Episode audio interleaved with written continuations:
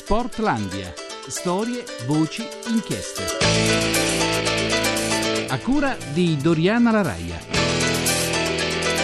Le 7.35 minuti e 35 secondi, buongiorno a tutti da Doriana Laraia che vi parla dai microfoni di Sportlandia. C'è un rapporto profondo tra il tempo e il deserto, che fa superare concetti solo in apparenza contrari tipo presente e passato. Nel deserto nessuno scrive, le storie si cantano. Nel deserto la bellezza è sempre una faccenda a lieto fine. È da qui che Sportlandia comincia il suo nuovo anno da una storia che sboccia avendo come sfondo una delle meraviglie più stupefacenti che la natura ma anche l'uomo abbiano mai concepito, la città di Petra, 250 km a sud di Amman, incarnazione allo stato puro del passato che si fa presente. Di corsa in mezzo a sbalorditive avventure e c'è Tarcisio Mazzeo a farci da guida. Noi siamo abituati a vedere Petra in televisione, documentari, vedere questo tempio bellissimo, il canyon che porta al tempio. In realtà questa è la prima parte di Petra, questo canyon che è largo due metri, dura due chilometri. Guarda, guardala. Si arriva a questa piazzetta angusta dove c'è il tempio mantenuto in condizioni eccezionali. Guarda e ci sono altre eh, arene, eh, monasteri, templi da visitare bellissimi, stupendi, in un contesto naturale strepitoso. 200 anni dopo Sheikh Ibrahim, che in realtà era svizzero e si chiamava Johann Ludwig Burkhardt, un ligure alla conquista di Petra, città leggendaria della Giordania, dal 2007 inserita fra le sette meraviglie del mondo moderno, dal 1985 patrimonio dell'umanità, dal 1812 appunto nota agli amanti dell'archeologia, della storia, dell'avventura, poi del cinema. Ora la sentiamo più vicina grazie all'impresa di Ernesto Ciravegna, nato a Genova nel 1966, residente a Bergeggi. Lavora come medico agopuntore a Savona, ha corso 21 maratone in giro per il mondo e poiché non gli bastavano si è trasformato in Ironman, diciamo il triathlon senza limiti, e ha provato l'ultra trail, cioè l'eccesso dell'eccesso. Tu vai a correre ogni mattina perché evidentemente ti fa piacere farlo, eh, ti trovi bene fisicamente, ci sono delle mattine che non hai voglia, ci sono delle mattine che non... però vedi che quando torni e l'hai fatto sei contento di averlo fatto, quindi pioggia, neve, vento, più o meno tutti i giorni vai.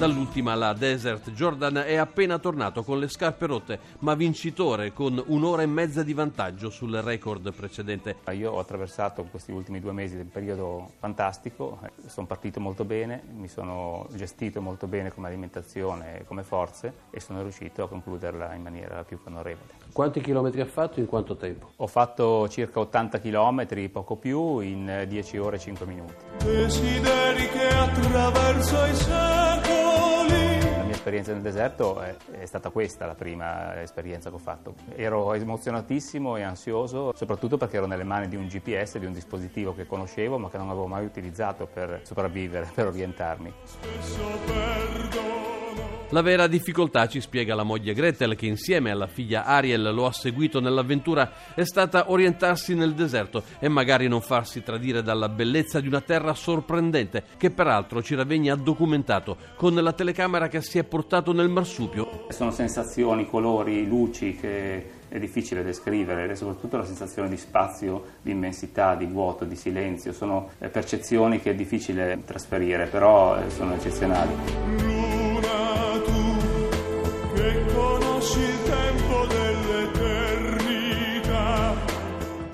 Eh, in cima a una collina mh, mm, su roccia c'era una tenda, un beduino, un falò e la luna piena dietro. E io sono arrivato primo lì sopra e questo qua mi ha sorriso, ha detto qualcosa in, eh, in giordano, non so, non ho capito niente. Questa cosa qua, questa immagine me la porterò sempre dietro, è stata la cosa più bella 30-40 km che correvo da solo, proprio in pieno deserto, mi si è materializzato davanti un bambinello di 8-10 anni, diciamo dell'età di mia figlia poteva essere, da solo, con tre cammelli dietro, che poi ho visto erano 10, e gli ho chiesto in mezzo inglese, mezzo francese, mezzo genovese, che cosa facesse lì, cosa... lui rideva di me che correvo con uno zaino nel deserto. Pensavo fosse un miraggio, poi l'ho visto anche nelle riprese, quindi evidentemente era vero. Però questo ragazzino si è messo lì vicino, mi ha chiesto chi ero, che cosa facevo, perché correvo, e che lui mi ha detto che aveva 10 cammelli e poi è scomparso nel nulla. Tu chiamale se vuoi. Uno fa uh, una corsa massacrante di questo genere, 90 km. Sono arrivato prima degli altri, ho migliorato di un'ora e mezza il record della corsa. E questa è la fregatura. E questa è la fregatura perché? eh, perché poi pensi di poterne fare una 100 km più lunga. E infatti? E infatti. Emozioni. E mentre a malincuore ci allontaniamo dal deserto e da quel meraviglioso insediamento che i Nabatei crearono dalla roccia rosa, Petra, appunto, ci attira nel presente assoluto un personaggio che potrebbe tranquillamente essere il protagonista di un film. Una splendida carriera sui ring della box di tutti i continenti, l'unico, almeno per ora, pugile di Pontedera, campione del mondo nel 1963 e nel 1968, capace di raccogliere intorno a sé innumerevoli innumerevoli tifosi che adoravano le sue spettacolari imprese e Sandro Mazzinghi, un tutt'uno con le sue straordinarie vittorie e le sue atroci delusioni. Ancora non gli va giù la sconfitta patita da Nino Benvenuti, sentiremo. Forse i più giovani non lo conoscono a fondo, basta però che i padri aprano i serbatoi della loro memoria. Per noi, ci ha pensato Ugo Russo che torna con noi a Sportlandia ed è una festa, a rinfrescarci i ricordi. Box a Milano.